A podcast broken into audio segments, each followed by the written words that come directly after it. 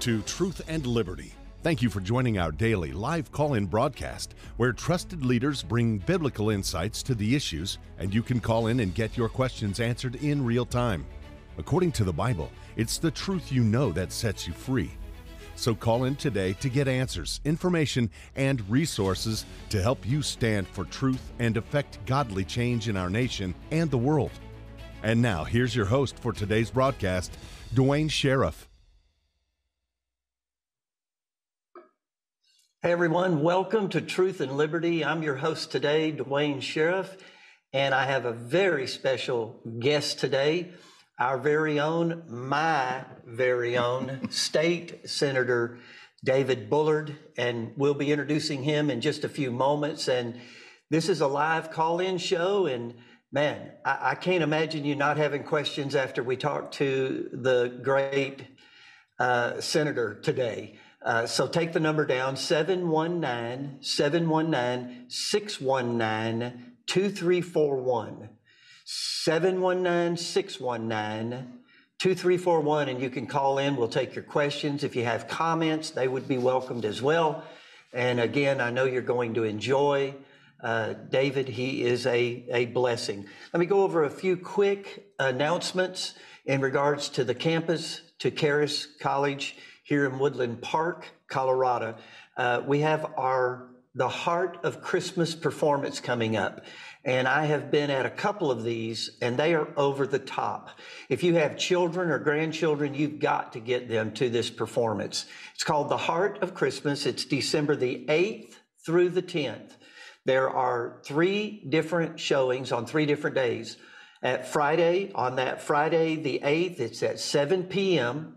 On Saturday, it's at 2 p.m. And on Sunday, it's at 3 p.m. And the, these are tickets that have to be acquired for this, and there's limited seating.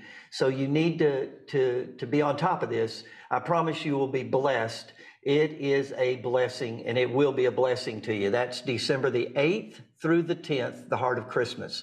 We also have a live nativity on the campus um, December the 15th through the 17th. That's December 15th, 16th, and 17th. And the hours for that will be 6 to 8.30 p.m. 6 to 8.30 p.m. You will not need a ticket. It's a free event. You will enjoy. I mean, there's just animals everywhere, and it is really awesome, the nativity that they have. And the, the Christmas lights, it's just a beautiful, beautiful campus to bring your children or your grandchildren and to see the lights and the nativity. Uh, and again, they'll be serving hot chocolate. Hey, I'm telling you, the hot chocolate is worth taking the kids or the grandkids. That's December the 15th through the 17th. Also, want to remind you here at Truth and Liberty that we have a, a just a tremendous news feed. Uh, it's updated every 15 minutes with current news from conservative um, media outlets. And you need to avail yourself to that because uh, the, the problem we're having in America today and with our country is not the lack of information. It's misinformation, and the people with the right information are accused of misinformation. And so you just need the information. And a lot of these, these news outlets are just not telling the truth and uh, have a tremendous bent and bias. So you need a source for information. Truth and Liberty can become a tremendous for, uh, source for you for your news and things of that nature. There's other resources available for you as well. Also, you need to know that we archive all of our episodes, and you're going to you're going to want to share this episode with someone, I'm sure, a friend or a family member. And so you can go to the the website there and and go to the archived section and, and find the podcast that we've already done. All right, I want to introduce my guest today. Uh, such a such a great friend, uh, such a great leader in my community, um, and he's even brought uh, a little confidence back to me in our government. I believe in government, but I do not believe in corrupt government, mm. and uh, our government's in trouble. And we need godly men. We need good men and women to step up and serve the way the original founders intended uh, them to serve and to serve their communities. And Senator David has done that. let me just share a few things about him. He graduated from Southeastern Oklahoma uh, State University with a Bachelor of Arts in Social Studies Education, earned a Master's of Education in Educational Administration from Lamar University, and he spent 15 years teaching the foundations of this great, great nation. And for that, even though I have a Christian school in my community, I believe in our school and our public schools. In our church, we have many people that have children in the public school system. And so we're praying for the public school system too, and great teachers. And David was one of those that I was so grateful for. He taught again the foundations of our great nation from faith and grit of our forefathers to the sacrifices endured by many to secure our freedoms. Man, I'm just blessed that our community still could talk about the faith of our founders and the sacrifices that were made, and David did that. He's an award winning AP teacher, taught advanced placement, United States history, government, and constitution. He married Amber, his beloved wife, his better half for sure. No, that's exactly right. In 2002, you better say so. that's right. In 2002, uh, he serves on many boards within our community, uh, specifically our pregnant uh, uh center here in Durant. Uh, I had an honor to be his guest at our last banquet. And uh, again, he's a state senator serving the people of District 6 in southern or southeastern Oklahoma. Um, has two children in the public school system. They're in Durant, and he also, his wife, she's an administrator in the public school system. So, I mean, he's just tremendous. And uh, you're going to be so blessed. We're going to jump into some things here on the Constitution and uh, our freedoms and protecting those freedoms and the Supreme Court. So I just want to welcome Senator David. God bless you for being yeah. on. No, my pleasure to be here. You know, that's it's important to teach and uh, recognize good teachers, and and uh, there were a lot of them much better than I am, but. Uh, good teachers are rare, especially those who are willing to uh, do it right and, and remain in that Christian faith when they teach. And yeah it's desperately needed within our public schools to have Christian men and women teaching our kids. And so it's vital that we take on this role, but it's also vital, as you and I have had a lot of discussions on, uh, to get some uh, school choice and make sure parents have ultimately those kinds of rights. Yeah. And that's, that's vital within our society right now. The first time I had uh, lunch with the senator, uh, it was it was so interesting and, and we were getting along so good and sure enough we come to vouchers and man there's this wall yeah. uh, and I'm I'm I'm I'm stuck on my point and I'm staying here and you're not going to move me I love you he's also a deacon uh, in one of our local churches which I admire him for that as well we need more godly deacons in government, we wouldn't have these problems. But anyway, it was over school choice. And after a, a long discussion, we came to the conclusion that we're kind of on the same page. That's right. But we were coming at it from two different angles. And I've truly, I truly had to, to renew my thinking and hear where he was coming from on the issue isn't isn't the vouchers the issue was who has the power the parents or the government and that he was actually protecting my private school That's even right. though he was a former teacher in the public school, he knew that the vouchers could actually hurt private schools. So I just admire him for disagreeing with me agreeably, uh, and us really, really debating it out. Well, when you uh, think about it too, you know, Jesus had the ultimate ability to disagree with somebody, yeah. and still lead them in the direction he wanted to go. And yeah, so it's awesome. a, it's a, it's a definite thing that we need within our society is the ability to disagree and then still go eat some good barbecue, which I think was what we were eating that yeah. day, and go grab a good cappuccino together, and, yes. and uh, we will learn and figure it out as we go. But our hearts were both in the right place, and Absolutely. that's what matters. And and if we just had more people, like I said, he he has renewed my faith in in, in government as an institution that it doesn't have to be corrupt. Uh, he and I actually worked together on some of the abortion uh, mm-hmm. um, law here in Oklahoma. And what an honor that was for a, a, a, politician to ask a pastor, do you see anything here in here that you don't like or you don't think is good? And if you have something you want to add, put it in. Can you imagine if every politician would would confide in their pastors and the pastors involved in legislation? Yeah. what, could, what could happen? You know, and, and that's the, the key to success. Uh, I'm not a professional at everything. Uh, you, you watch too many people who get involved in politics and all of a sudden they become the expert at everything under the sun. Yeah. And even on issues that I know within the constitutionality of things, the Bible gives us very clear instruction that in the abundance of counsel there is safety or wisdom. And, and so to be able to go back to people who are learned in the Bible, who understand it, who are prayed up on these kinds of things. Uh, we need legislators that do that yet again, like they used to do in, yeah. our, in our, country. Yeah. Uh, the men uh, who founded this country founded it on the basis of prayer first and the abundance of counsel with other Christians. And they used as their measuring stick the Bible. Amen. And so uh, we have to get back to that. There's no way for the two to not exist, they cannot be mutually exclusive. We have to have people who are searching for God who uh, are searching for wisdom within the Bible, and they're trying to write laws and legislate according to how the, the Bible tells them to.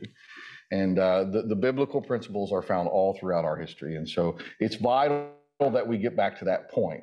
Um, and, and that's kind of what you said. Now more than ever, people need to be paying attention to what their legislatures are doing. And if somebody comes knocking on your door, that's a blessing in disguise to talk to that person and find out where do you stand on using the Bible as your measuring tool for when you're writing legislation or when you're working on legislation or policy. Um, it's vital that we get us back to that standpoint. So yeah, the citizens got to pay attention. Just think about that, brothers and sisters, that we used to vet those we were putting in office. And there are questions that can be asked that are that are that, that are not contentious. Mm. Uh, they, they shouldn't be causing strife we need to know are our legislators having a biblical worldview or a secular worldview? That's right. And we don't have to be contentious about that, but we need to know what kind of worldview are you going to take to the Capitol that's going to affect my family and our income and our businesses. And David has just done that. Uh, he he's not an expert, but he's he's he's honest, which is rare. And what he doesn't know, he just says he doesn't know. I just love it when I'm talking to him. Every, everybody needs a Senator David in their life because honestly, we can't keep up with all the legislation that's going on. We, we have to get out and work for a living. Not that you don't work for a living, right. I hated that when people say that about me. They have to work for a living. That's right. Uh, but we can't keep up with all the laws. We can't keep up with all the changes. We can't keep up with all the news. Right. Uh, but we need somebody, and that's what a representative republic is. You represent us. You keep up with all of it. You give me the Reader's Digest version, and I can make a decision and pray. Well, and, and what you, you, said a couple things that were vital there. Number one, we are a republic. If you will go and look at uh, Article 6 of the Constitution, it'll explain that to you. We are a republic, means rule by elected officials. Uh, we are not a democracy. As a matter of fact, if you go and read the founders, which you will find out is the founders hated the idea of democracy yeah. Yeah. because now everybody has to pay attention and everybody has to be part of it. So yeah. you elect me to go up there and represent you. And so then it's vital for you, uh, the one electing me, to understand what's the measuring process you use. Uh, do you measure things off your own ego? Well, that's led to a lot of disasters in our time. uh, uh do you uh, uh, measure things off of the Bible, which never changes? You and right. I both know this. That's the same God that stood before uh, Abraham and uh, Paul and all these other people in the Bible, that's the standard that we have to be able to measure off of. And, and if they can't answer that question, they probably have not earned your vote. Yeah. Man, you just, you need to be awakened and, and realize the impact you can have, brothers and sisters, in a representative republic. Uh, David blessed me so much. I, I was not able to attend uh, but at the beginning of this new legislation, they had a retreat. Well, I don't know if it was a day and a half, two days, but David literally puts up on a board uh, the issues that they're going to tackle in this legislative yep. uh, session, and they pray over it. They all pray over it. They all brainstorm on on on how to address these issues. Uh, could you just briefly tell us a little bit about that? Because I just admire you for it. Yeah, you know, um, uh, three years ago, I, I, was we were in legislative session, and it it's always frustrating because you can't get to all the things that you need to get to, and I can see on those that I know to be strong Christian men and women in our legislature the frustration on their faces, and so Lighthouse America came forward and uh, purchased a meal for us and gave us a chance to just sit down, about 25 of us, and just pray. And I was so impressed with that time of the prayer, not with us, but the way the Lord showed up at that table. And we we came back and said we needed to be doing this a lot more. And so we started doing this was actually our third retreat um, down in God's country at Lake Texoma, as we would like to refer to it. Amen. The Holy Vatican. Uh, that's right. and uh, and and we went uh, go there, and we spend our first evening in just prayer, no agenda. Uh, pray until God is done with us, and it usually leads us pretty late into the night whenever we're praying. And and I've heard some prayers uh, just in sheer um, awe of the Holy Spirit showing up in that that just will blow your mind.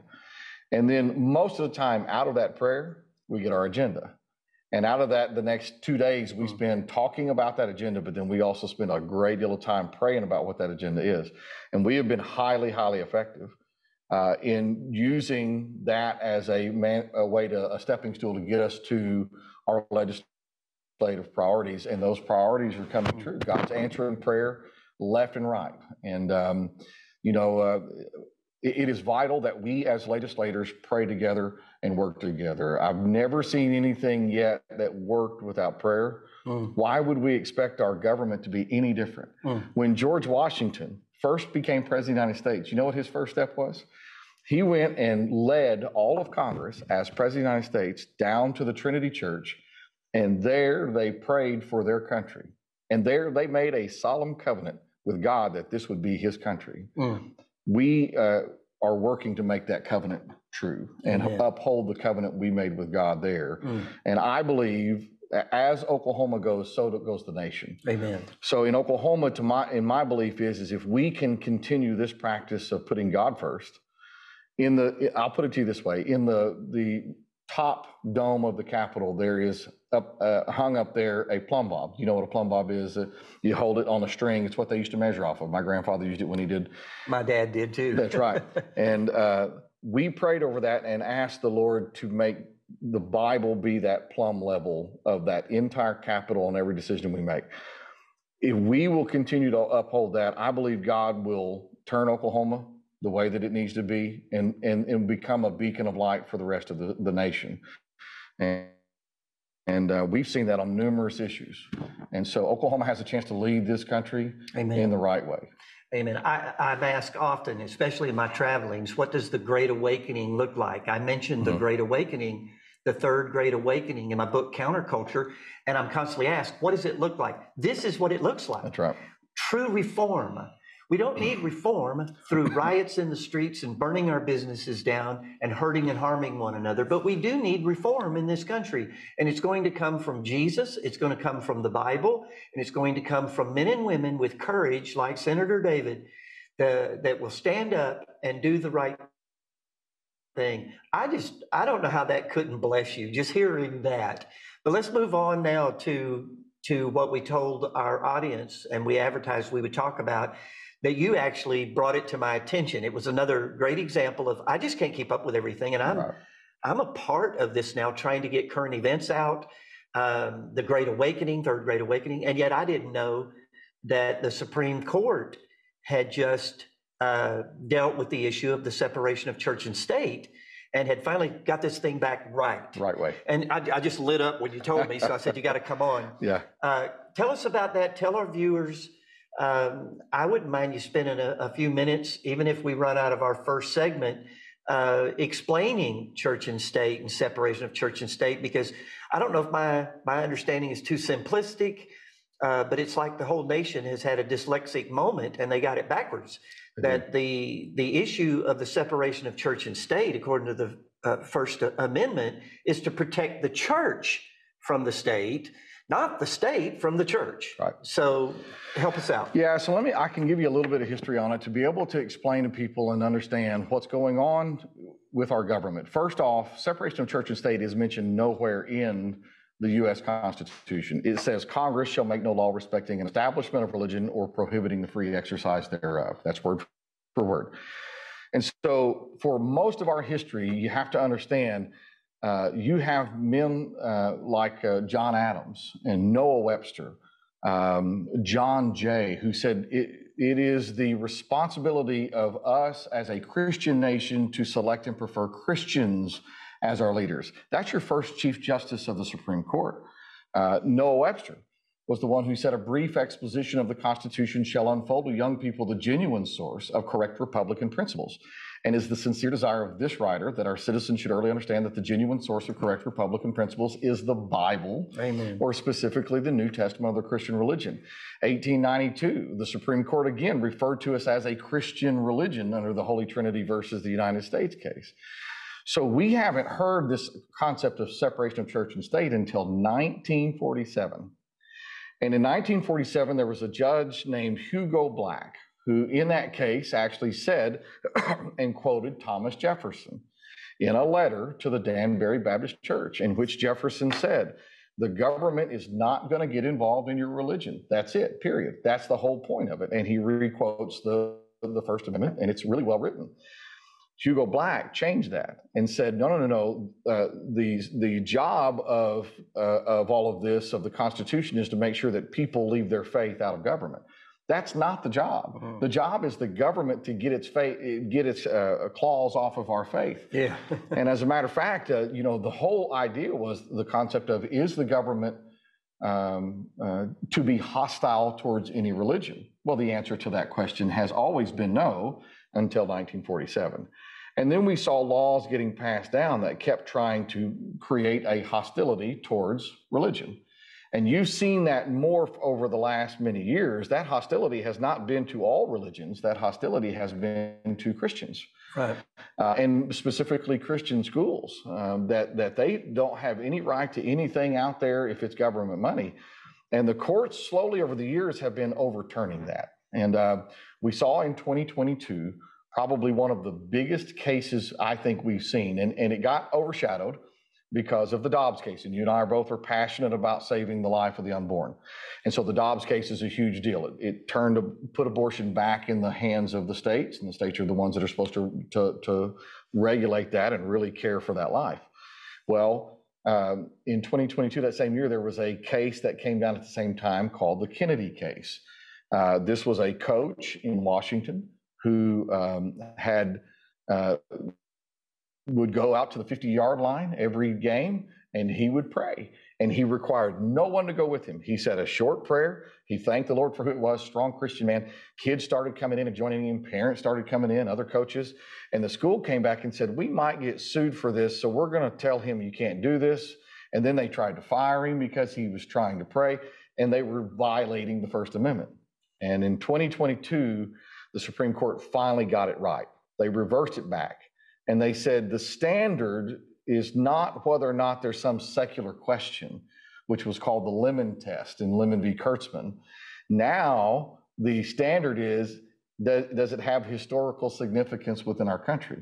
Well, I just gave you a couple of quotes from our founders, in which there are thousands of these quotes out everywhere, that the founders understood that religion had to be paramount. I want to read this one to you.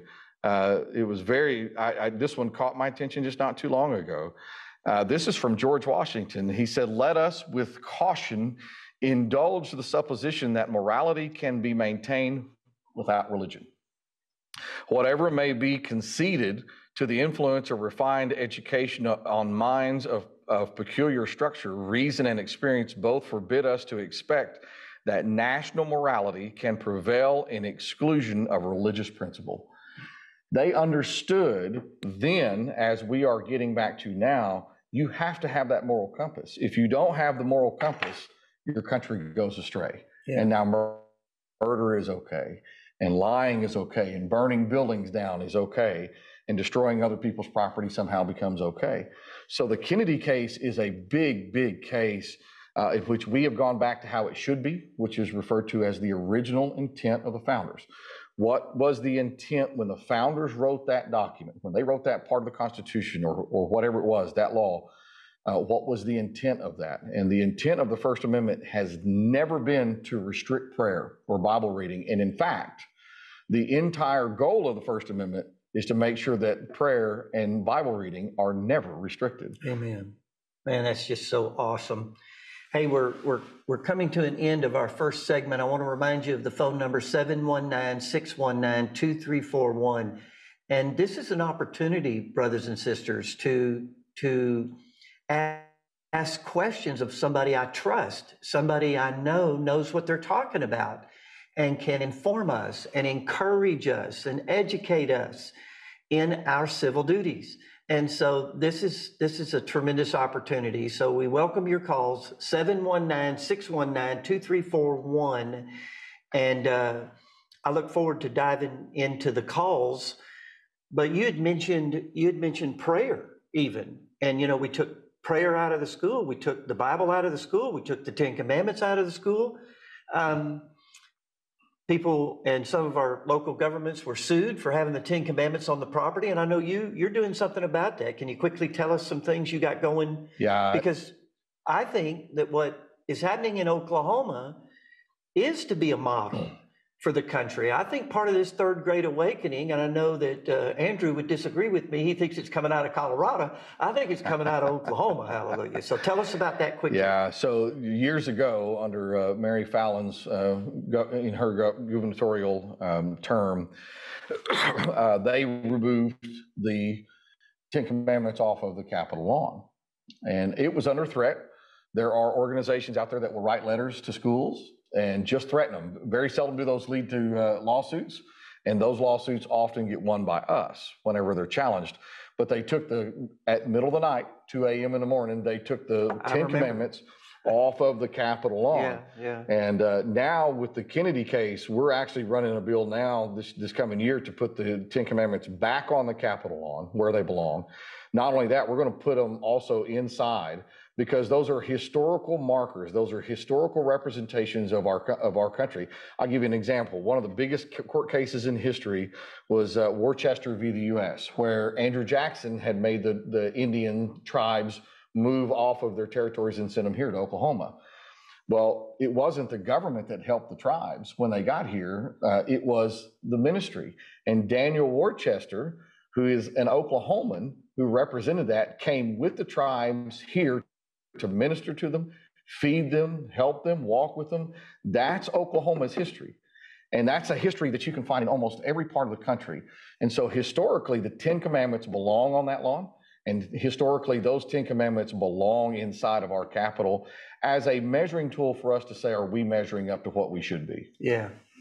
And we're not advocating law and legalism. We're advocating those Ten Commandments also being in our hearts, written in our hearts as a standard that God is eternal and his values, his morals, they're consistent and they're eternal. Mm. And we've got to come back, brothers and sisters. We have to come back from the abyss and the darkness that we're slipping into. And I believe we're on our way back. It's not going to happen probably overnight, mm. but I've watched David. I've, I've pastored in the Durant area for 35 years, and I watched David go from a school teacher, uh, a deacon in his church, uh, to the House of Representatives and now the state Senate. And I think God's got even more for him. He's in line now for the pro tem position in our Senate that will drive an agenda. The pro tem really has a lot of power to push mm-hmm. legislative uh, agendas, and I believe they're going to be godly. So we'll be right back in 90 seconds. Thank you for tuning in. At Truth and Liberty Coalition, we have big plans to make a big impact. If you want to be a part of turning our nation back to God, I want to invite you to become a supporter of Truth and Liberty. You can go on our website at truthandliberty.net to the donate page and make a gift there. And you can also sign up to be uh, make a recurring automatic gift of $5 or more per month, and then you'll become a Truth and Liberty member. And uh, our gifts to Truth and Liberty are not tax deductible, but I promise you, God sees your generosity. So go to Truth and Liberty and become a member today. With practical government, you have experts in the fields that are sharing their perspective, wisdom, and experience. It's not available anywhere else in the world. We're going to teach a Christian heritage of our American government. They're going to learn about the founding fathers. We're teaching the Constitution, how government operates, practical skills, and field study. No matter where you're coming from, the world needs you. Whatever God's calling you to do, you're able to do it. To learn more, visit practicalgovernmentschool.com. At Truth and Liberty Coalition, we work to unify, educate, and mobilize the body of Christ to change nations. That's why I want to encourage you to go to our website at truthandliberty.net and subscribe so that you can begin receiving regular updates uh, about our show, news items, action alerts, blog posts, and much, much more. Uh, all you have to do is go to the website, click subscribe, share your email address, and you'll begin to be equipped to stand for truth in the public square. Welcome back to Truth and Liberty. I'm your host today, Duane Sheriff, and it's a privilege uh, and just a blessing to have Senator David Bullard on. Uh, again, running for the pro tem here in Oklahoma of our Senate. Uh, watched him for years uh, prosper in what he set his hand to, and God bless him, God promote him. You know, I don't want to say on an international broadcast where I think this man is going, but he's going places and God's not through with him for sure. We need him for a while here in Oklahoma. But uh, let's go back to uh, uh, prayer in our schools, anything that you could elaborate on that. I know that you have been instrumental in helping me. I have for 30 years tried to get vouchers in our, our, our schools. Uh, and and parental choice, mm-hmm. truly a choice on where to to send your children. Um, and you helped pass some legislation that I think will be uh, a model for the rest of the country. Uh, I'll be able to come back on here in just a few weeks, and I may have you back on our voucher system here in Oklahoma. I just want to have it in my hand. I want to see the parents get it. I That's want right. to see the lack of control of government, like you promised and yes. our legislators promised and just to see it happen and then we're going to talk about it and we're going to promote it for the nation. Well you know that's been one of the things that we've always struggled with is it's not a parental choice issue for me and a lot of other legislators out there. Um, parents are the only option to be the parents of that of that uh, student. You know you may have it be a grandmother or a grandfather. They may be adopted parents but the schools can never be parent and I've had too many schools come to me and, and, and, try and use what's called in loco parentis to say, well, well, that gives us the authority. No, it doesn't. In an emergency, it gives you that authority. But that does not mean you are the parent of that child.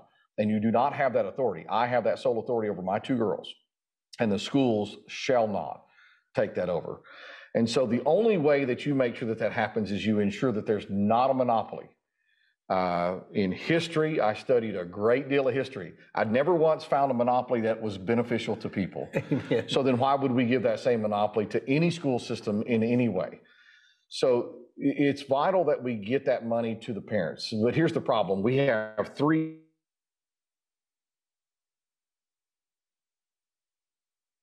local taxes, which in Oklahoma is the bulk of it. Texas and some other states are different. Your state taxes, which are the second tier, and then probably the minimal side of it is your federal taxes, which I would love to see us get rid of and go back to just being state and local. That way we control our own destiny here in Oklahoma. But when, what we're saying is, is right now we're making parents pay in three different kinds of taxes. Yeah. We're only going to make you, we're only going to give them back one of them. Yeah.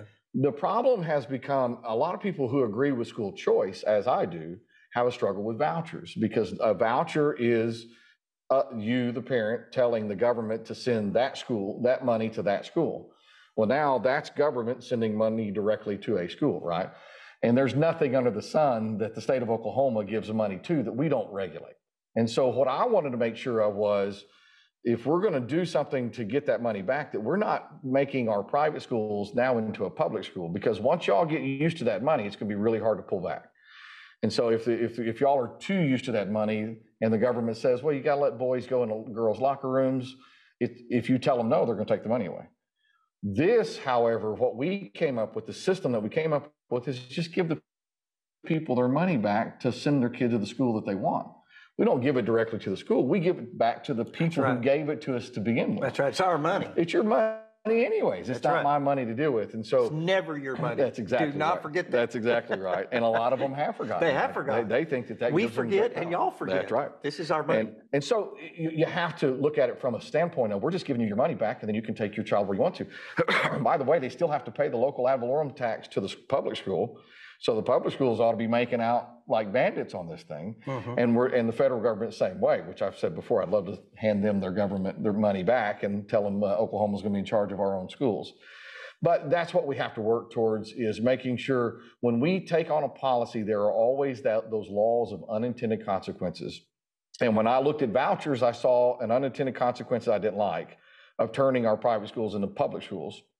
But the, the tax credit or a tax refund system is perfect. Yeah. And it allows the freedom of choice, it allows competition. That's right. So that now, if a public school isn't doing what they're supposed to do, or even the private school, That's right. they're not doing That's what right. they're supposed Parents to do, you have the freedom to move about how you want to. That's right. And uh, anytime you look at socialism within any nation and how it took root, it took root by making sure people don't have choices. Yep. And what we want to make sure of is you, you have that choice. You That's have right. the decision making ability to do that. Yeah. Uh, put on a mask, take a vaccine. Yeah. Those are your decisions. That's right. That's not the government's That's right. decisions, and school is no different. Uh, it- it- this is what a third great awakening will look like. This Right. is this is what we're talking about in practicality of how the word works and how that Christ has come to set us free. Yeah. This broadcast, this entire Truth and Liberty Network is about freedom. It's about liberty.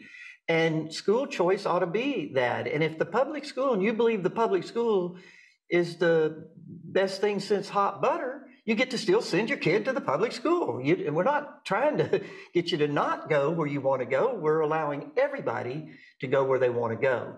And so I'm just so grateful. I was even grateful looking back on the first time we debated a little bit and disagreed that David, the great esteemed senator, was actually looking out for my well-being and and overriding my ignorance of a voucher at the time when he and I disagreed would have hurt our school, a private school. Now, this tax credit idea, I believe, is a nationwide idea. We can fix our public school system. We can deal with all this controversial stuff uh, through these tax credits. Because remember, it's your money. You can get it back now through this system. And so we're going to take this nationwide in the name of Jesus. All right, let's take a, a call from AJ, a subscriber in Colorado. Uh, what's your question, AJ? Thanks for calling. Hey, Pastor Duane, Senator Bullard, how are you two? We're excellent. Thank you. Good, I'm glad to hear it. I was wondering, should we be training our, well, let me give you some context. Yesterday, Andrew said that it seems the only way to be changing the government is to sue them in a lot of cases, uh, much like with the Coach Joe Kennedy case that uh, uh, Senator Bullard was talking about. Yes. Um, should we be training our children for proxy lawsuits in order to change the school systems? Uh, you know, I, I think I think the esteemed senator again can probably answer this much better than my than myself. Um, I'm not I'm not positive where you're coming from with the question, uh, but I don't believe we should use our children in proxy for for any uh, selfish agenda uh, in the sense of just using them. However, uh, what Andrew probably said, I didn't hear the broadcast, and where I stand too, and it's taken me a while to get here, to be honest, is that there are some things that aren't going to change with a corrupt, ungodly, evil government other than a lawsuit and standing for our rights. Um, Romans 13 says the whole purpose of government is to execute judgment on evil uh, not on those who are bent to do good. Government is supposed to protect our rights, they're not the source of them. And in many cases, in the natural, uh, a lawsuit would be appropriate, though, uh, to bring about godly, nonviolent change. So that's kind of kind of where I'm at in that. He could probably do a better job. Yeah, I can tackle that one. Uh, no, we should not be training kids to be proxy in any way, shape, fashion, or form uh, to do that. But there are instances where uh, those governments or those institutions are attempting to indoctrinate kids or take away particular rights. Or one of them that you and I talked about recently was the compulsion of speech, trying to compel the, the speech, which is unconstitutional, is a direct violation of the First Amendment. But it's just kind of what you hit on for a minute ago. Uh, we have to understand that we have to be watchmen on the wall for our freedoms. Governments are such a thing. Uh, I'll give you an example. Everybody here, you probably even know that uh, the Declaration of Independence says we hold these truths to be self evident that all men are created equal, that they are endowed by their Creator with certain unalienable rights, and among those are right to life, liberty, and the pursuit of happiness. What's the next line? Most people can't tell you that line. The next line says, and to protect these freedoms, governments are instituted amongst men, deriving their just powers from the consent of the governed. And so it's my job to make sure that parents have the right to sue if a school or somebody is trying to take away the freedoms of that person or their, or their student or their child.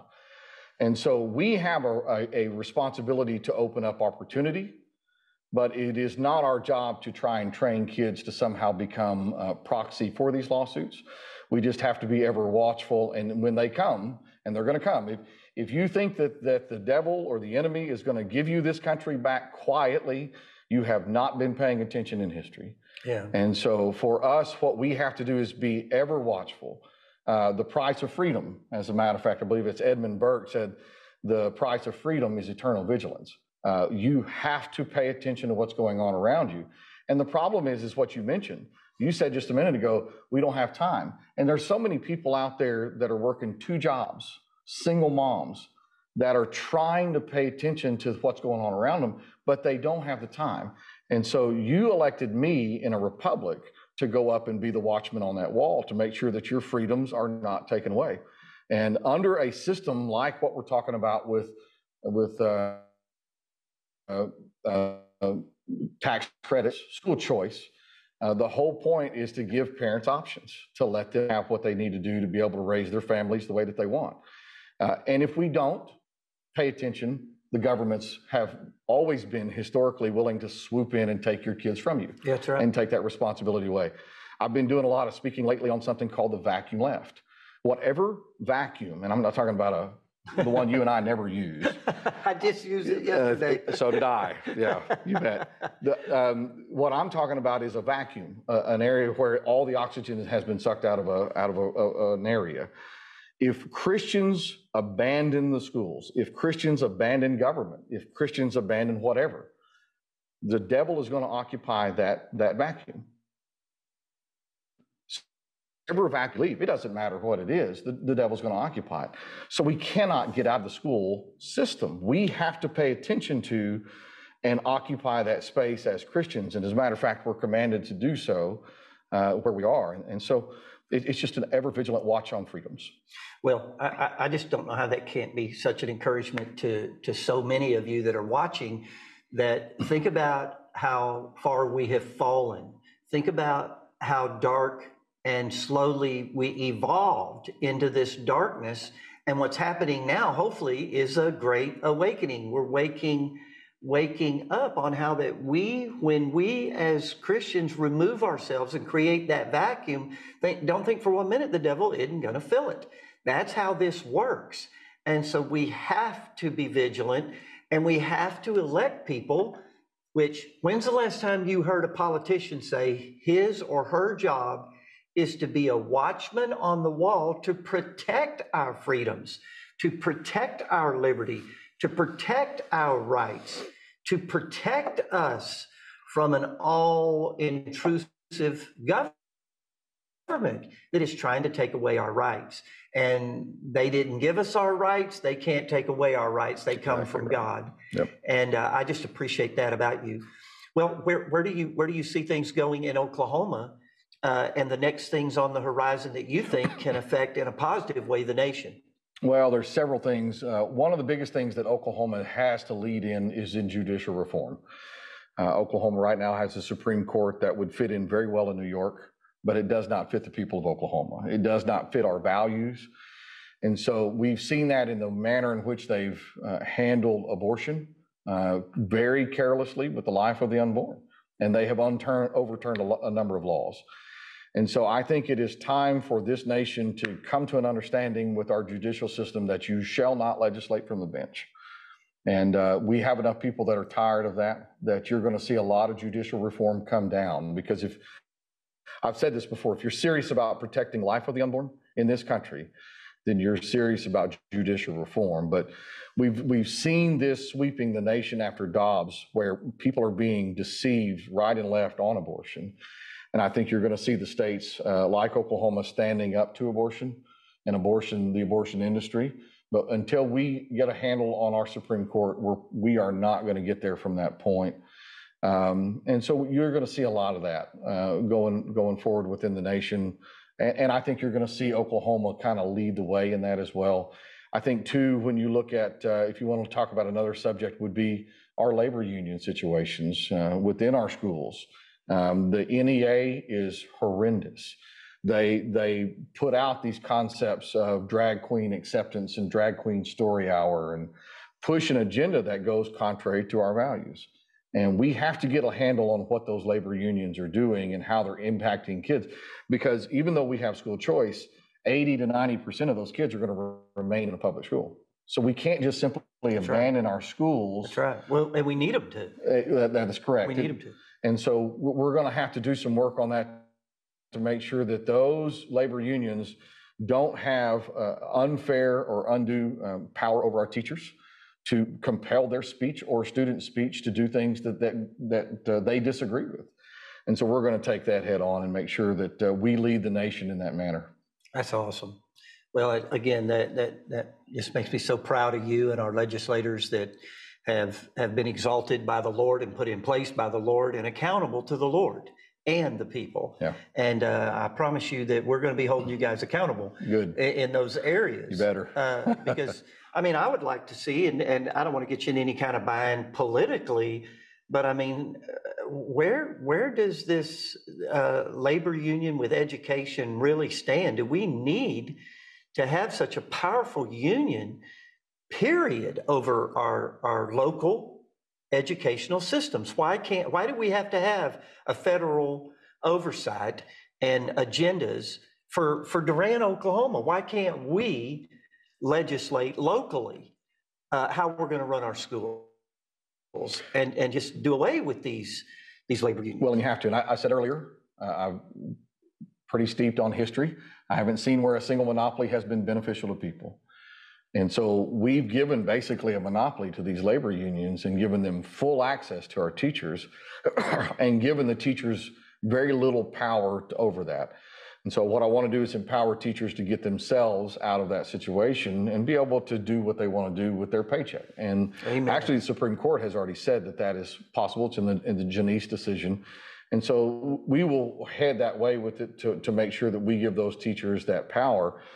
But it's just as we said at the beginning, our job is to make sure that undue burden is not put on our teachers on speech, on anything else that may violate them, uh, their rights. And um, so when we start analyzing what do we, how do we go from here, uh, we have to start paying attention to the, where is the corruption or the source of this corruption. Absolutely. And every time I am working on a piece of legislation, especially when it comes to schools, but almost everything else that we have going on within our the problems we faced, every one of them are federal.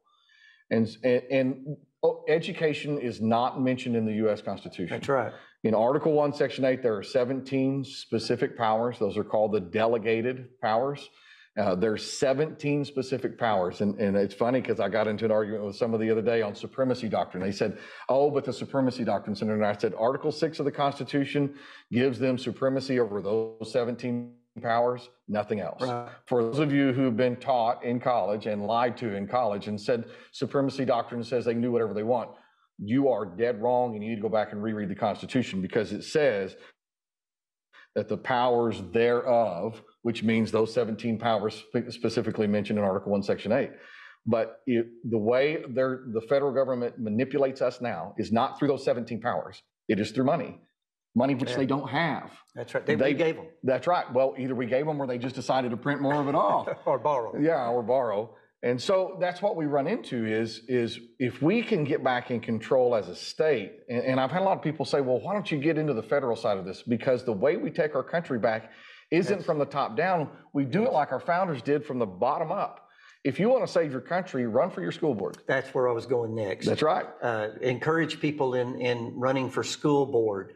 Again, vetting out local politicians. That's right. Voting, voting in locally people of integrity, people out of Exodus 18 that fear God and hate covetousness, all go. these things that are so simple that are corrupting us. Let's go back to the phones here real quick and some of your questions. We got Marcia from Texas. Uh, what is your question, Marcia? Thank you for calling. Hello, I'm so thankful for you and your these ministries and for uh, Andrew. And um, I have a question. Uh, I'm from Texas, and I do have a question regarding the vouchers. Um, I want to give you an example real quick of what I'm talking about, so you'll know why I'm asking the question. Uh, okay. In Katrina, in all that crisis, the United States government was giving out $300 credit cards to everybody who claimed they were involved in that and needed help. And it was intended for things like housing and food and taking care of children and that kind of thing. Instead, these people were buying $300 shoes and handbags, uh, going out and drinking. Yeah. Uh, they're buying all kinds of things except taking care of their needs. So that's my question. Exactly. What are the restrictions on this that would protect? Because I can guarantee you right now, there are many, many, many of the people who are watching this who don't care about what you and I and all of us are talking about. They only care about the dollar that gets in their pocket, and then they go out and waste it. Even if they have children, they won't spend Amen. it on the schooling or or make a Amen. good choice. Absolutely, Marcia. Thank you for your question. We'll we'll jump on that. Let me just quickly say too that this is the problem with the federal government. Period. Uh, they always come as an angel of light, and I'm here to help you.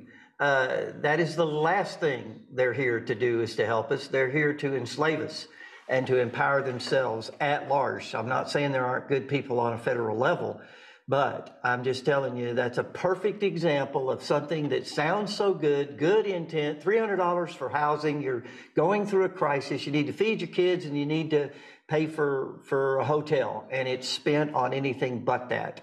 And that's what's wrong. That's what's wrong at the federal level, state level, and even local level is just corruption. And uh, it's only going to change, though, with good people being empowered uh, with a, a, a, a, conscience and a conviction and being principle driven. And so we're working on that. But as far as the question itself on the, on the vouchers, uh, how does it work? And I appreciate the question here.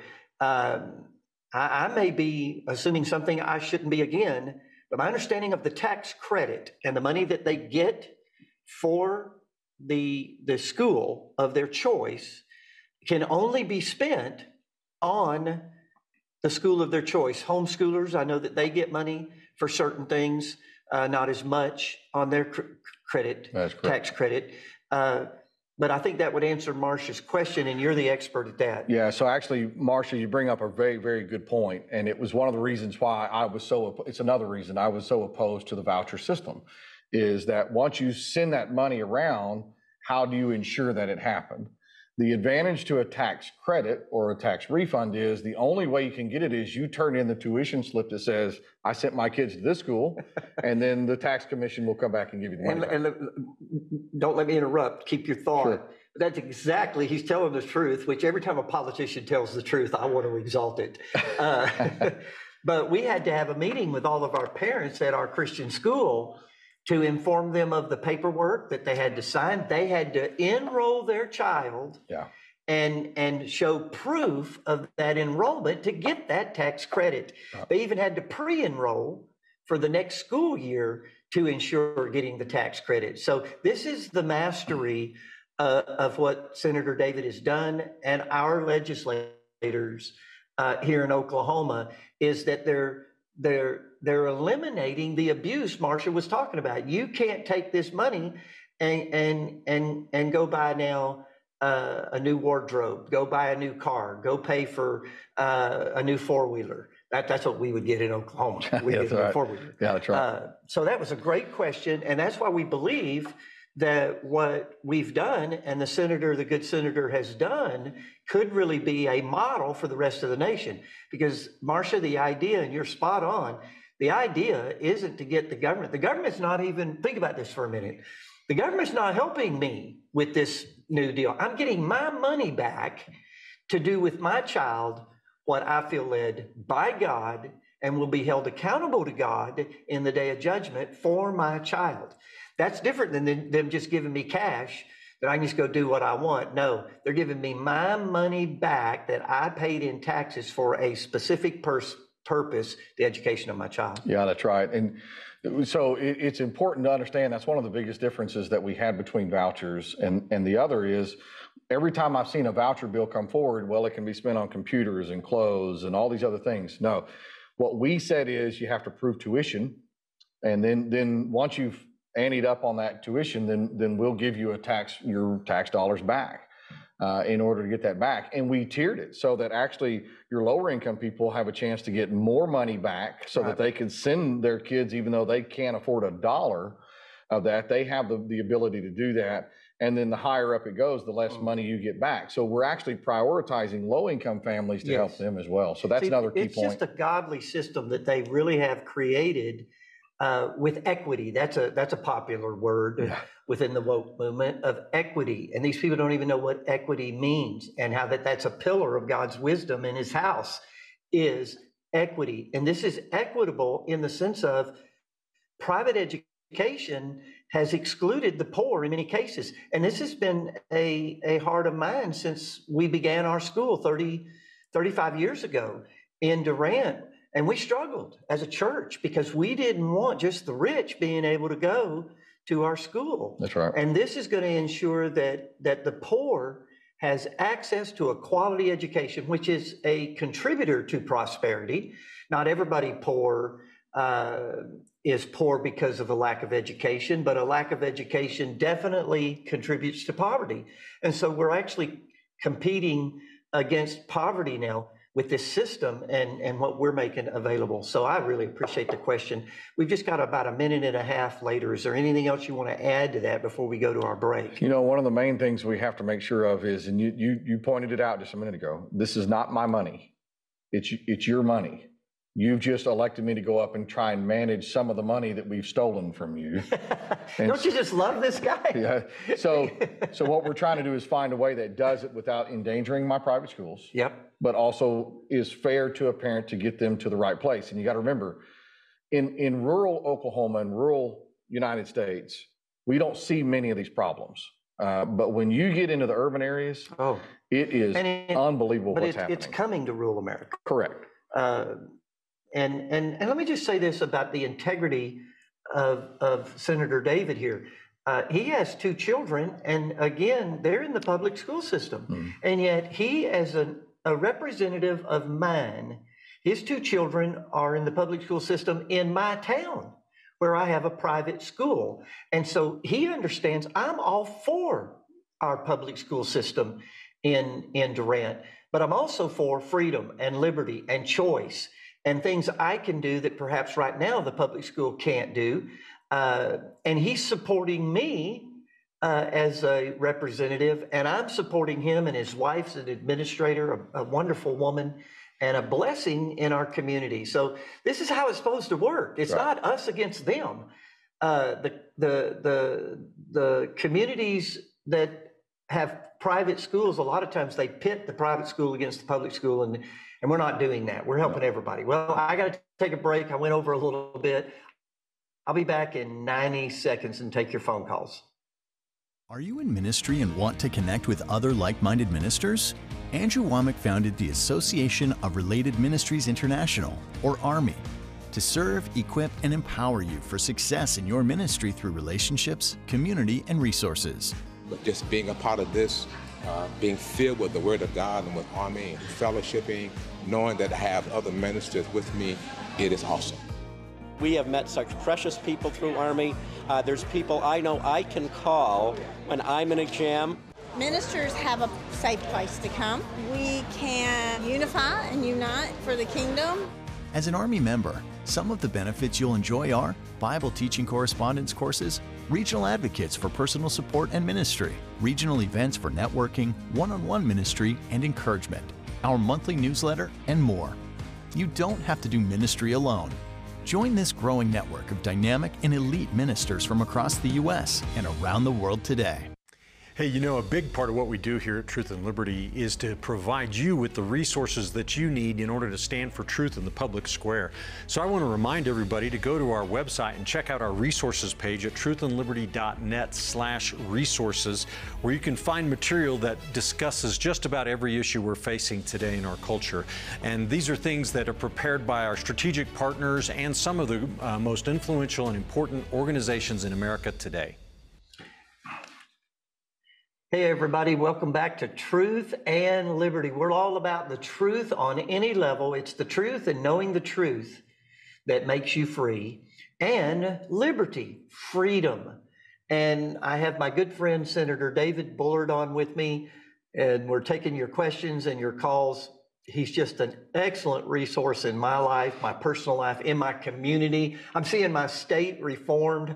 I mean, when I first came to Oklahoma in the early 80s and I registered to vote, I was the only registered Republican in Atoka County, and they didn't want me to register. She tried to talk me out of registering right. as a Republican. Yep. And I just refused. I said, I don't care if I'm the only one. And she lied, told me I couldn't vote on anything. And so anyway, we registered, and to see that I was the first registered Republican in my county, to see now that our House and our Senate is primary, primarily dominated by uh, Republicans. We have to be careful there because not all Republicans That's are right. conservative. That's right. Uh, and what we need is conservatives. I don't care if you're Democrat, Libertarian, or Republican. You need to be conservative to save our, our nation. And so we're, we're taking questions. The number is 719 619 2341. 719 619 2341. And also, I need to give you our prayer line that you can call for prayer. And Andrew Wommack Ministries has the best prayer ministry of any ministry. Listen to me, and I, this is not hyperbole. It is the best prayer, uh, if you will, service available in the entire world. It is open 24 7. You can call 24 hours a day, seven days a week for any prayer. And these, these prayer ministries have been trained in how to pray, what to pray, um, how to have effectual prayers, how to pray in faith versus unbelief. And uh, they'll agree with you and they'll help you navigate the, the challenges of your life, your marriage, parenting, your health. And so the prayer line is 719 635 1111. 719 635 1111. If you can't find the number 11 on your phone, it's 1111. Hallelujah. All right, let's go back to our, our senator. And one of our, our questions we, we had is what can the local church do to bring change in local and national government. And Senator, I, I deal with this. I know you have to, but many in our audience deal with this. They just feel helpless. They feel like, what can I do? It's like an elephant. How do you eat an elephant? One bite at a time. It just seems so overwhelming. What would you say, and how would you answer that question? Well, I will say this first. The church is essential to doing what we want to do. If you want to retain freedom, it's going to come because the church stood up and understood. But your churches have to become local hubs of questions and hosting debates. Uh, you, the church, it's just like I said before, there's a vacuum left. If the church won't engage in politics, if, if the church won't engage in government, the devil's going to occupy that. And, and for uh, the last 40 to 50 years now, what have we seen? We've seen politics where uh, everything's flipped around. Good is evil, evil is good. And you don't get through that because of a politician. I'm not, I'm not the one that can help you here. Uh, the fact that I am a Christian person accountable to my church is what can help you, if that makes sense. It makes perfect all. sense. And so the church has got to engage. Um, and we have to get away from this nonsense of, again, it's coming out of the argument of separation of church and state. We were told years ago the church needs to sit over there in their corner and do your thing. But I, as a, as a person in the Senate, did not lose my civil liberties or my civil rights. I still have First Amendment rights, and I use those in everything I do. If you're a teacher, when you stepped in that classroom, you did not lose your rights. And you, as a pastor, eh, when you decided to take over the, the pastoral ministry at this church or another church or open your churches, you did not surrender your civil liberties and your civil rights voluntarily, involuntarily. But we have people all over this country, pastors who refuse to engage the church and at least expose it to them. I'm not saying go out and register all your church and Republicans or all your church and Democrats. I'm saying get your church involved with the biblical principles that apply. I could care less if you're Democrat, Republican, conservative, liberal. What I care about is right and wrong. And you will find there are always examples where very explicitly there is one aspect of this that is right and one aspect of it that is wrong. If you look at the right posture on things, it comes from a biblical standpoint. If you look at the wrong, it comes from something other than the than the Bible. and so if the church will engage this correctly, I'm not talking about politics as in Republican Democrat. I'm talking about politics as the definition of it. It is the uh, argument or the, the debate over how to run your country, right? How to govern. That's what politics is. And so we've gotten this Republican Democrat idea. When I say get involved in politics, I'm not, that's not what I'm talking about. I want the churches and pastors across this state to start engaging and saying, the Bible says this about this. That's right. And you have, you know, you have lots of examples. Um, Teddy Roosevelt once said the Bible is so interwoven and intertwined within our civic and social society that it would be impossible for us to know ourselves if that teaching were removed.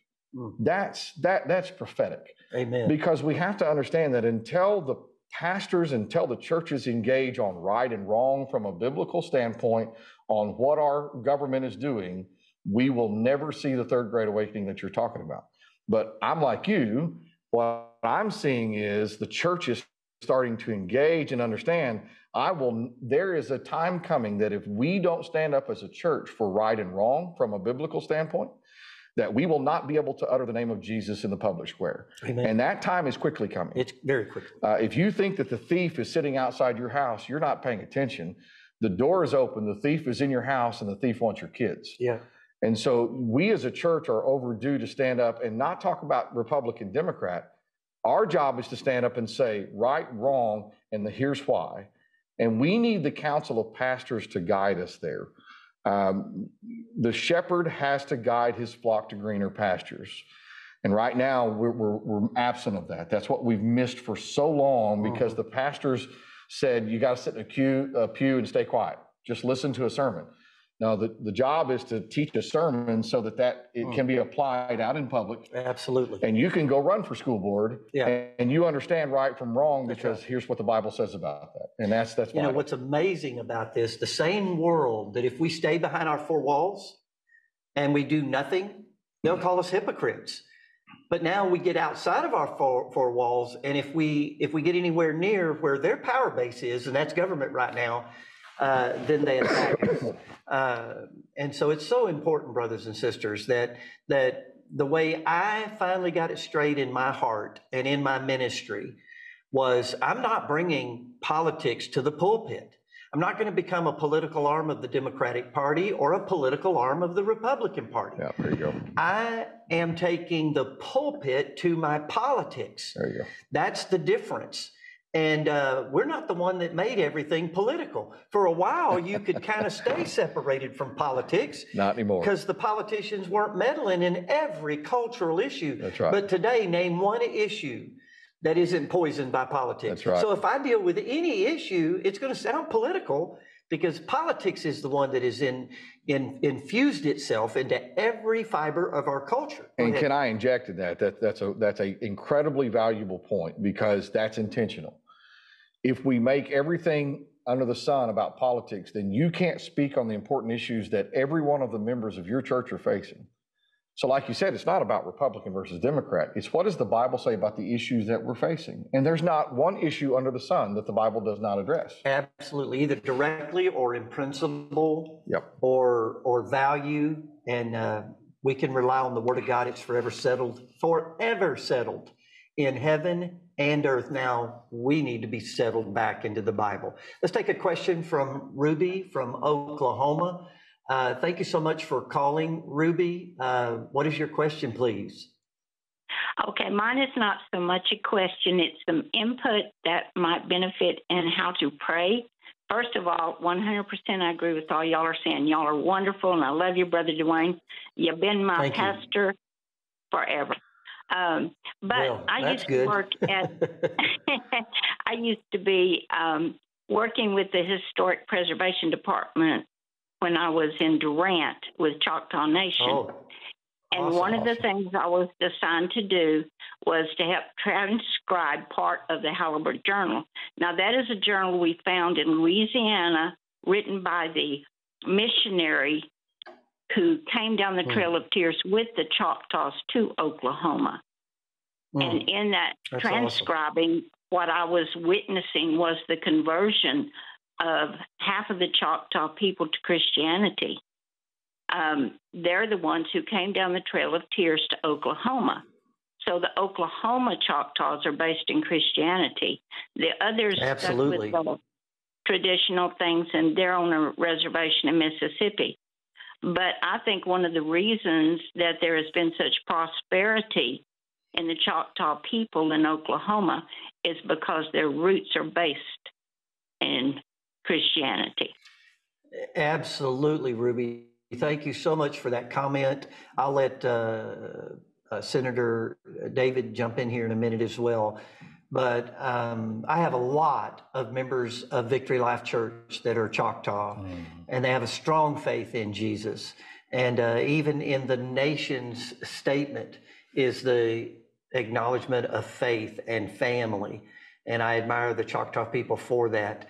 Um, would you like to, to weigh in on that or Yeah, do you know you- anything about that? No, that's fantastic. And I would actually, if you don't mind, uh, I'm from Durant. I would love to read that journal. Uh, if she could get a hold of me, uh, we'll have some contact information up. I would love to be able to talk to that.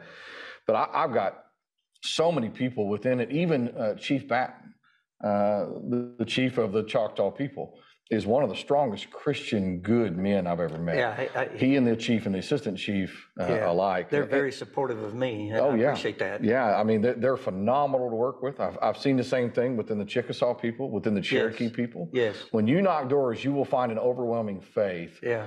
And what's fascinating about your comment is it just verifies what we've been saying all along. Our history is rooted in Christianity. It doesn't mean anywhere that we're saying when we say we're, that we're a Christian nation, we're not saying everybody here has to be a Christian. Absolutely. We're saying our country and our documents are rooted by Christians for Christians and written to a Christian principle. And so it's just fascinating to me when I see things like this. Of course, the history nerd in me comes out. This was running for office was right up my nerdy little alley because of this kind of thing. Because it's just like she said, we have so many roots here that are rooted in that biblical understanding of things, and that just resonates with with us. Um, and so we have to understand this is important for us to to to play a role in. Um, William Booth, the founder of the Salvation Army, I'm sure you know have heard of him and read of him. He's one of my favorite people to stu- study. Was asked what the chief danger of the 20th century would be, and he said the chief danger of the 20th century will be Christianity without Christ, uh, religion without the Holy Ghost, Wow. uh, forgiveness without repentance, Wow. politics without God, Oh my gosh. and a heaven without a hell. You got to get me that quote. Yeah. I, I need that. I could do a whole series on that. Yeah, that's you right. got to you got to get that to me. Ruby, please make sure we get your number and contact information. We need to get that to Senator uh, Bullard. Uh, he really really is interested in that. He's sincere in that, and so please leave us leave Absolutely. us that that information. Uh, and thank you so much for calling. And again, um, we we aren't talking about. And I appreciate a politician understanding and then stating that we're not talking about as a Christian nation. We now mandate Christianity. We've seen the the the flaw of that as well. That you can't mandate faith. You can't mandate a changed heart. It has to be voluntary. Terry, it has to be out of freedom. Uh, and so all we're saying is everything. When you you know he's talking about the capitol in uh, Oklahoma City uh, and, and just all the markers of our history Christian, Christianity. When you go to Washington, I'm shocked that somebody hadn't blown that whole town up and destroyed all the artifacts, all the writings on the buildings uh, of our freedom, of our liberty, of, of the Bible, quotes out of the That's right. Bible everywhere. Yep. Uh, and that's all we're saying. We have to get back to a Judeo Christian philosophy and principles, even in our government. Go ahead. Well, I was just going to say I, I had the privilege of taking 18 kids to go see Trump's inauguration. And that, that was a little nerve wracking for me to have six, 18 kids sitting there. But I told them there was a quote by Thomas Jefferson somewhere that was etched in on one of the monuments, but I couldn't figure out which one it was. Well, lo and behold, it was at the Jefferson Monument, which just duh. But on the wall, I had I had shared that quote with them forever, and it said, um, "The God who gave us life gave us liberty, and can the liberties of a nation be thought secure when we have removed from them the the uh, the requirement or the understanding that they are a gift from God?" Yes. That's important for us to understand. If you go up there, you'll see that everywhere. Yeah. Uh, you talked about the Ten Commandments earlier. When you walk up to the Supreme Court, you will see a, an inscription of Moses holding the Ten Commandments yeah. above where the justices sit. In the court, the, uh, the nine justices sit above them is another carving of, of Moses holding the Ten Commandments. Amen. And so you'll see it all over the place. Um, and, and so it's ingrained, it's just like what Roosevelt said, it's ingrained in every aspect of our civil and social society. And we've attempted to remove that. And can we recognize ourselves right now? Well, no, we can't.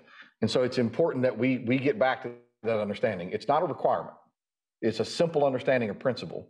And that understanding of principle matters, uh, especially when you start looking at the covenant that Washington and our founders made God doesn't play with covenants. And uh, if you make a covenant with God, you better hold it. Amen. Well, there's just so many good things triggering in my mind there. Uh, and the beauty of it. Again, when we say liberty, we mean liberty like God mm-hmm. means liberty. You have a freedom and a right to accept Christ and follow His His way and His principles uh, of life, eternal life, and you have the freedom to reject it. God Himself will honor your free will right to the gates of hell.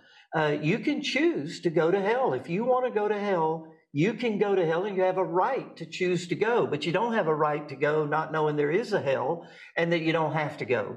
That you can call upon the name of the Lord and be saved. Saved from what? Saved from a devil's hell. Saved from that kind of torment for eternity.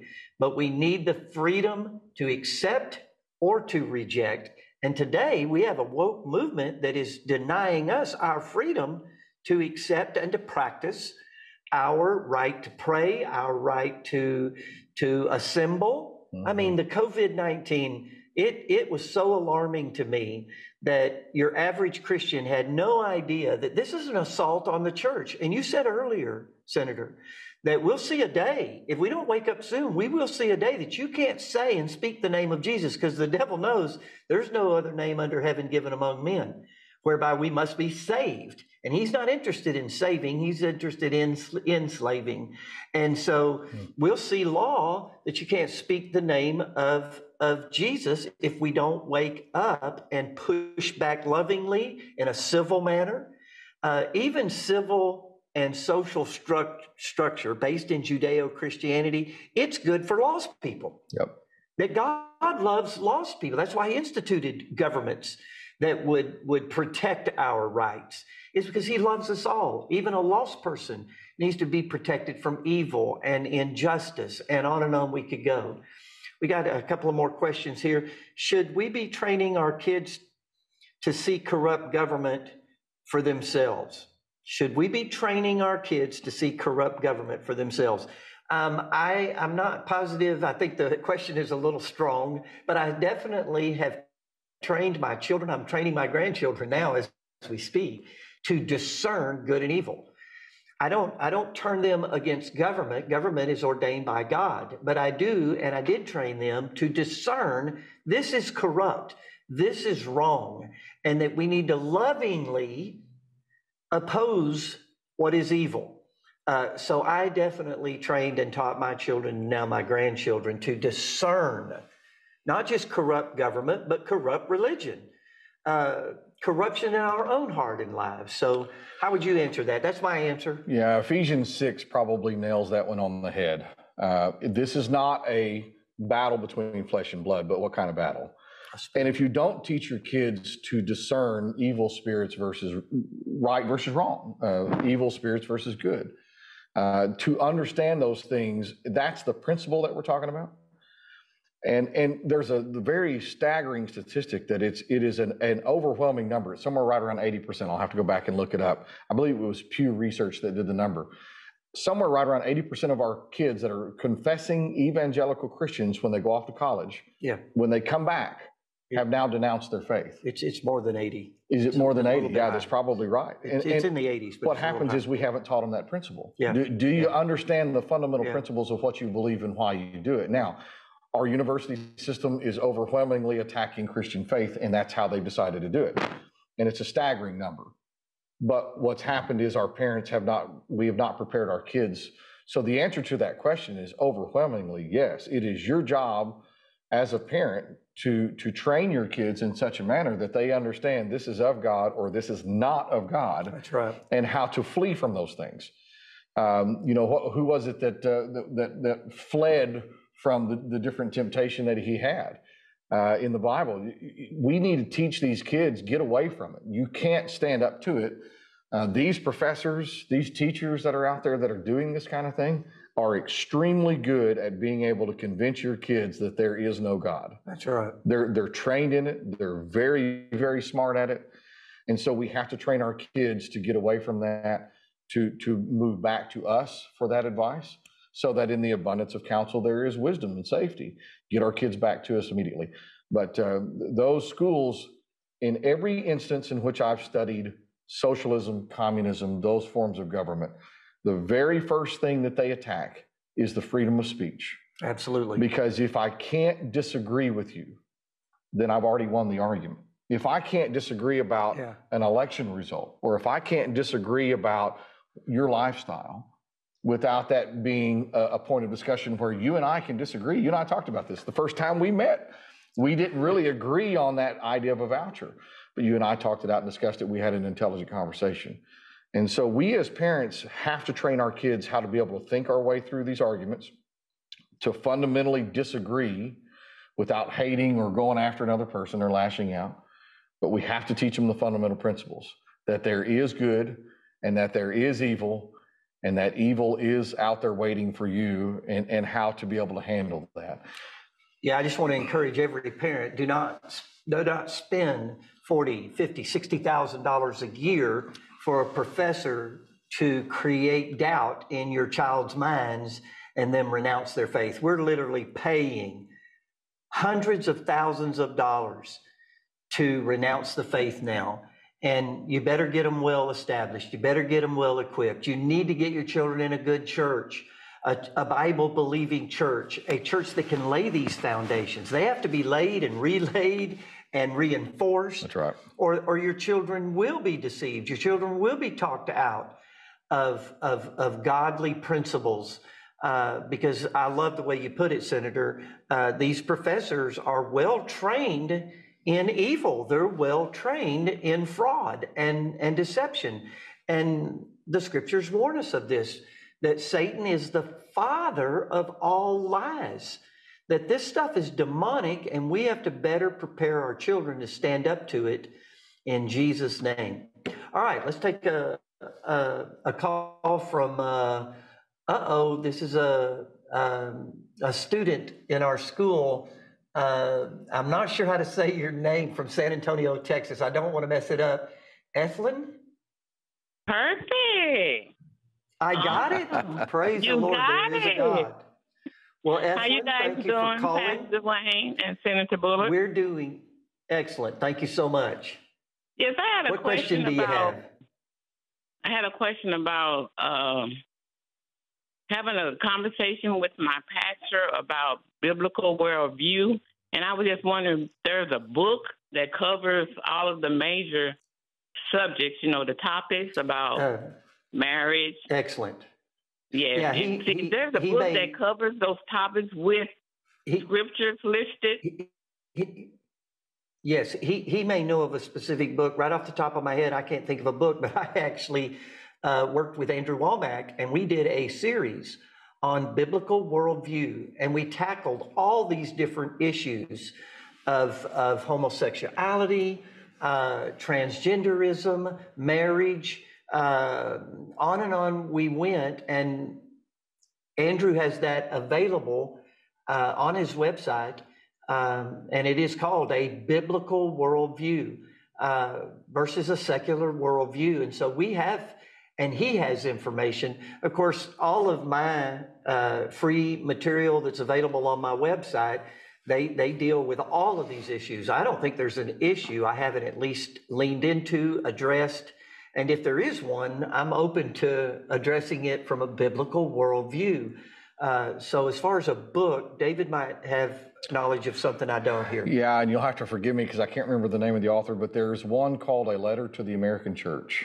Uh, if you'll go look that up, you can find out who they who that book is. But can you that, say it again? Uh, a letter to the American Church. Okay. And it is a it is a book that is about the this understanding of um, all of these different issues that the church is facing and that they need to to uh, and how to address them.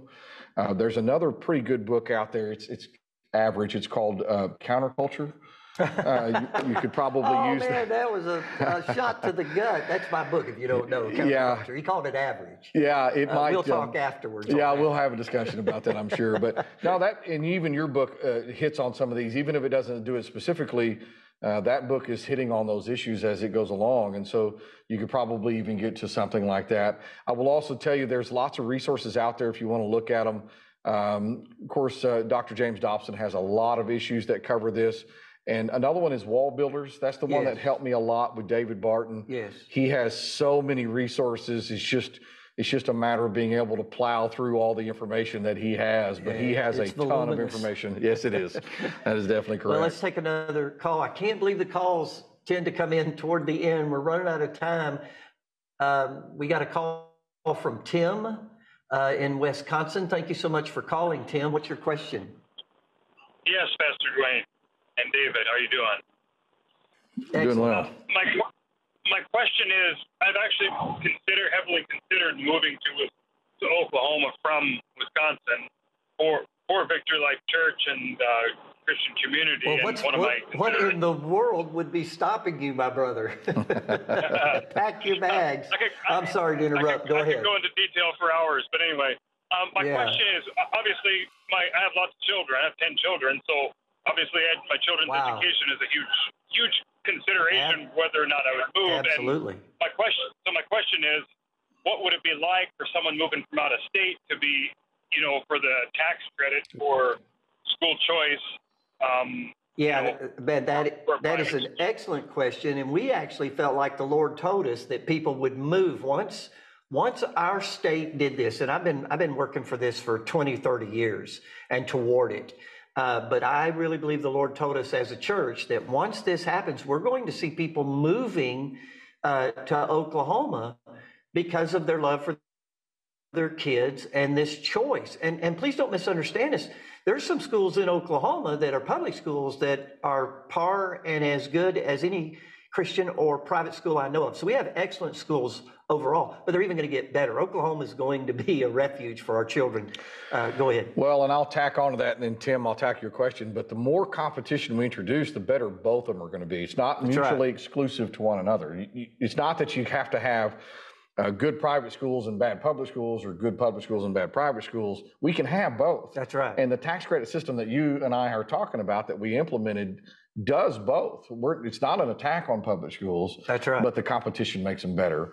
Uh, Tim, for you, what you need to understand is uh, I believe that the filing period right now in Oklahoma is December 10th. That's correct. But that's because We it's the first year of implementation. It will already have been passed. And then the tax commission, it is our intent to make that um, uh, time period of when they can enroll in the summertime so that uh, in June, so that you have time to get all that handled before school starts that next fall in August or September, whenever you do it. So probably you will have to either do it now, which I would encourage you to move to God's country. It would be a lot better for you anyways. But the, but but uh, it's going to be December 10th is when you can file for it.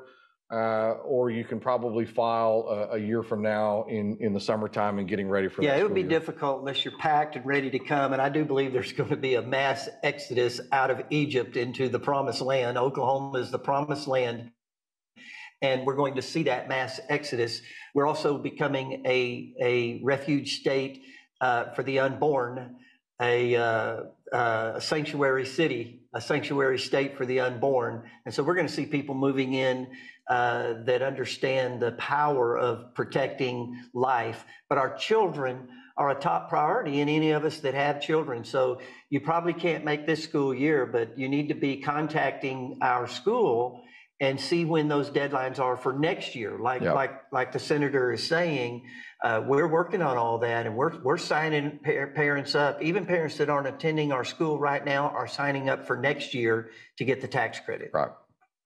Awesome. Uh, another question again. Oh no, I'm out of time.